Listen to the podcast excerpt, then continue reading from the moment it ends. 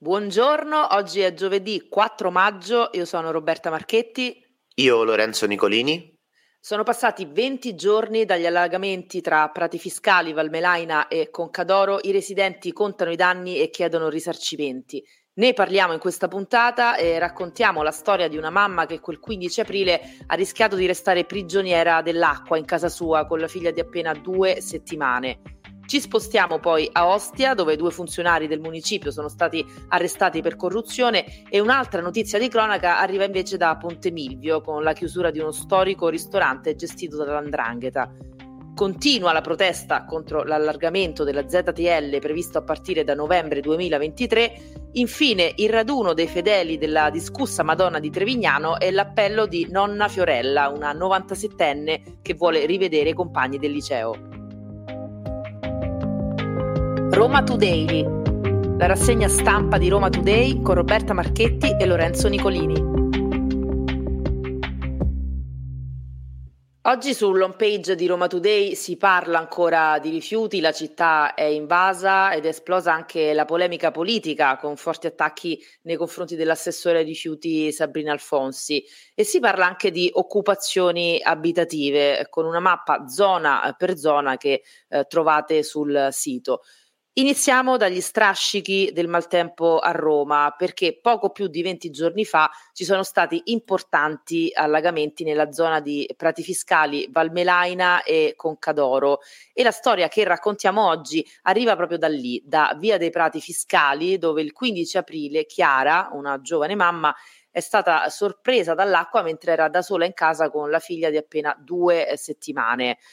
Sono state, come potete immaginare, ore drammatiche per lei. L'acqua ha spazzato via tutto, anche la culla, il fasciatoio, e quindi mamma Chiara si è trovata da sola con questa bambina di 2 settimane in braccio. Ha avuto veramente paura, ha avuto degli attacchi di panico. Ha raccontato Chiara a Roma Today che non poteva portarla fuori sotto al temporale, e ha detto: avevo difficoltà a muovermi per i punti post parto. Quindi immaginate veramente una situazione drammatica. È riuscita a chiedere aiuto ai vicini, a soccorrerla sono arrivati i volontari e il comitato di quartiere. Dopo qualche giorno in hotel, ora Chiara vive con la sua famiglia al piano superiore perché sotto è inagibile. Questa storia angosciante, ma fortunatamente a lieto fine, racconta un'altra cosa, oltre al coraggio di questa mamma. Racconta l'urgenza della messa in sicurezza di quella zona, che è poi quello che chiedono a gran voce i residenti. Sì, Chiara e la sua bambina, all'epoca dei fatti di 2 settimane, sono un po' il simbolo di questo desiderio da parte di un intero quadrante di città, quello di Conca d'Oro, di Valmelaina, della zona di Prati Fiscali, che di fatto chiede ormai da anni una messa in sicurezza, come sottolineava anche Roberta, dell'intera area. Basti pensare che ci sono ancora interi locali, intere autorimesse, interi negozi che riportano i danni di quegli allagamenti. Allagamento del 15 aprile, quindi sono passati ormai quasi 30 giorni. Fango, macchine danneggiate, pavimenti saltati alle palestre, ai garage e anche appunto ai negozi. Danni per diversi centinaia di migliaia di euro, e ormai, insomma, secondo i residenti è diventata una questione di dignità. Voltiamo pagina e parliamo della protesta contro l'allargamento della ZTL previsto da un provvedimento del sindaco Gualtieri che partirà da novembre 2023 per ridurre la presenza dei veicoli. Questo è un tema caldo e la protesta è arrivata anche online. Chi ha preso una multa per la ZTL alzi la mano, sì, anche se state ascoltando il podcast. Comunque vi vediamo, perché siamo tanti, e parlo con la prima persona plurale, siamo, perché l'ho presa anche io. Una petizione con oltre 30.000 firme è stata raccolta su change.org da Fabrizio Santori, che è il capogruppo capitolino della Lega, ma sui vari gruppi Facebook ci sono anche altri diversi decine di migliaia di residenti che di fatto si stanno mettendo insieme. Questo perché chiaramente l'allargamento della ZTL porterà per qualcuno insomma un cambio forzato dell'automobile. Ricordiamola, da novembre 2023 insomma entrerà in vigore le limitazioni per i mezzi Euro 4 e il Campidoglio, per cercare di limitare il disagio, proporrà la tessera ATAC dei mezzi pubblici gratuita per un anno.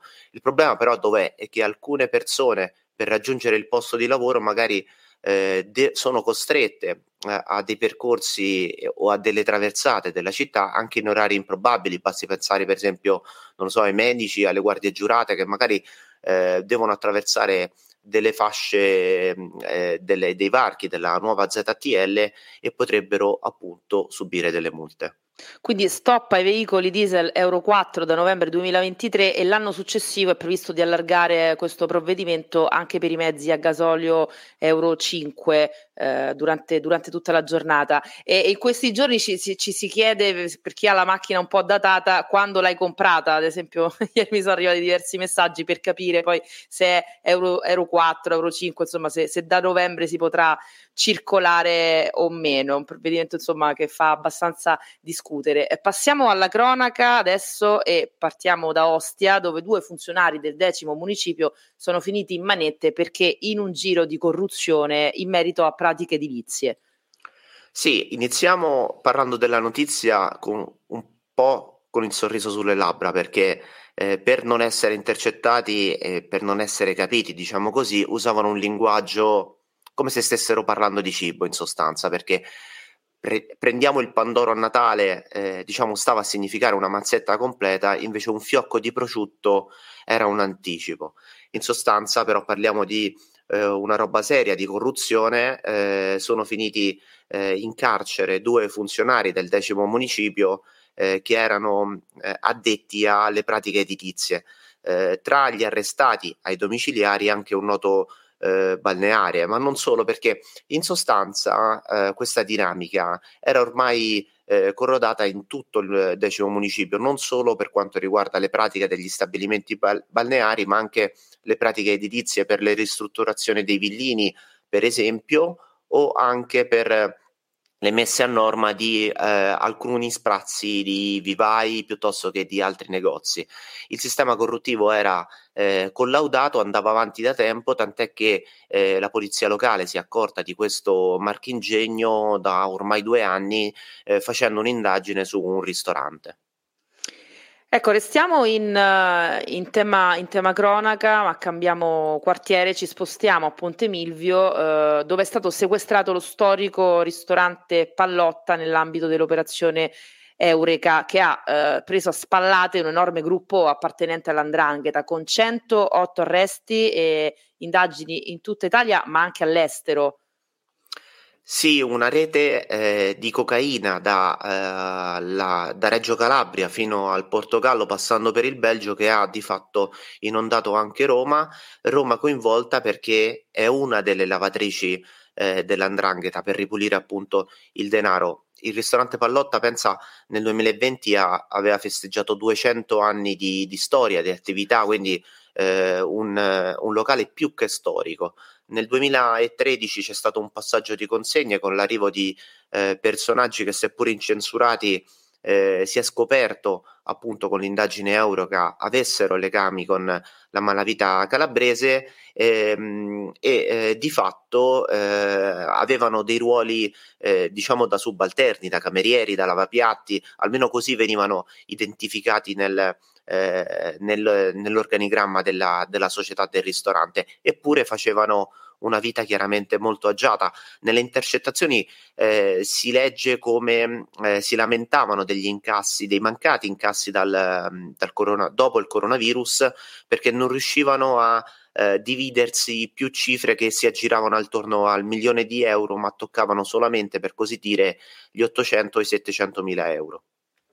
Pazzesco, e qui aggiungerei chi non ha mai pranzato o cenato da Pallotta. La notizia insomma della chiusura di questo ristorante, come dicevi anche tu Lorenzo, più che storico, perché 200 anni è stata veramente una notizia che ha scosso la capitale, soprattutto Roma Nord, in cui appunto la trattoria era un punto di riferimento per anche i frequentatori assidui di Ponte Milvio.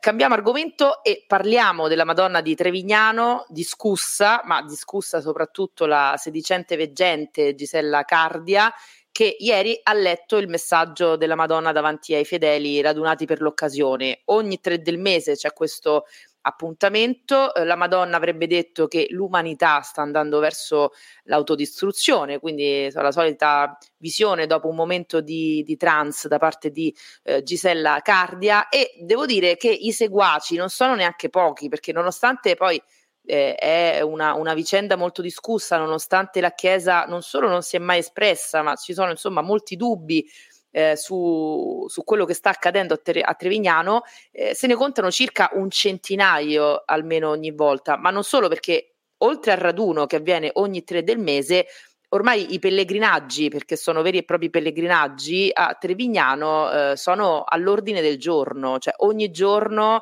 ci sono almeno decine di persone che arrivano lì, insomma, sul lago di Bracciano. Tant'è che il tema è diventato anche di ordine pubblico, perché di fatto la sindaca di Trevignano, Maciucchi, ha già redatto un'ordinanza di sgombero di tutto diciamo la struttura che è stata messa in piedi per omaggiare la Madonna di Trevignano. È stata intervistata dal Messaggero la sindaca di Trevignano e ha ribadito come di fatto basta leggere l'ordinanza e che quel terreno, quello dove sorge la statua della Madonna, è vincolato e ha vocazione agricola, quindi rientrando nel sistema del parco regionale di Bracciano e di Martignano tutto quell'ambaradam va sbaraccato. Chiudiamo con una notizia tenera, so che è un termine poco consono a una rassegna stampa, però rispecchia esattamente il sentimento che suscita questo appello, è l'appello di nonna Fiorella, una 97enne che vuole rivedere i compagni del liceo. Lei studiava al Giulio Cesare e tramite la nipote ha scritto su Facebook questo messaggio, ma non ha scritto un semplice post, ma ha scritto proprio un foglio a quadretti con la penna, quindi scritto a mano, fotografato e pubblicato dalla nipote. E, insomma, a trovarli questi ex compagni, Lorenzo ha 97 anni, però non ha trovato i compagni, ma ha trovato degli ex alunni, perché lei era un'insegnante di liceo. Sì, ma non solo, io invidio anche la sua memoria, perché nella sua lettera lei ricorda qualche nome, come la capoclasse, la bravissima Todaro, i fratelli Ocorrisio, insomma ne cita diversi, quindi anche una memoria invidiabile. Però nonna Fiorella, io ti dico una cosa, una volta ho rincontrato i miei compagni delle elementari, insomma, era meglio che magari stavo a casa con una pizza e una birra.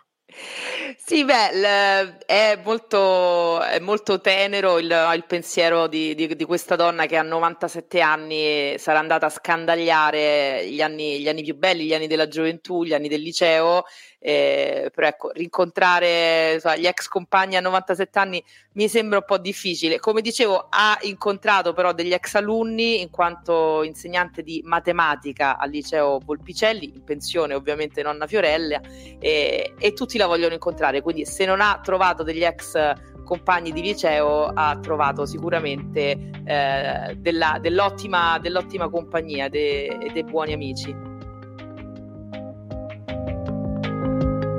Roma Todaily, la rassegna stampa di Roma Today con Roberta Marchetti e Lorenzo Nicolini.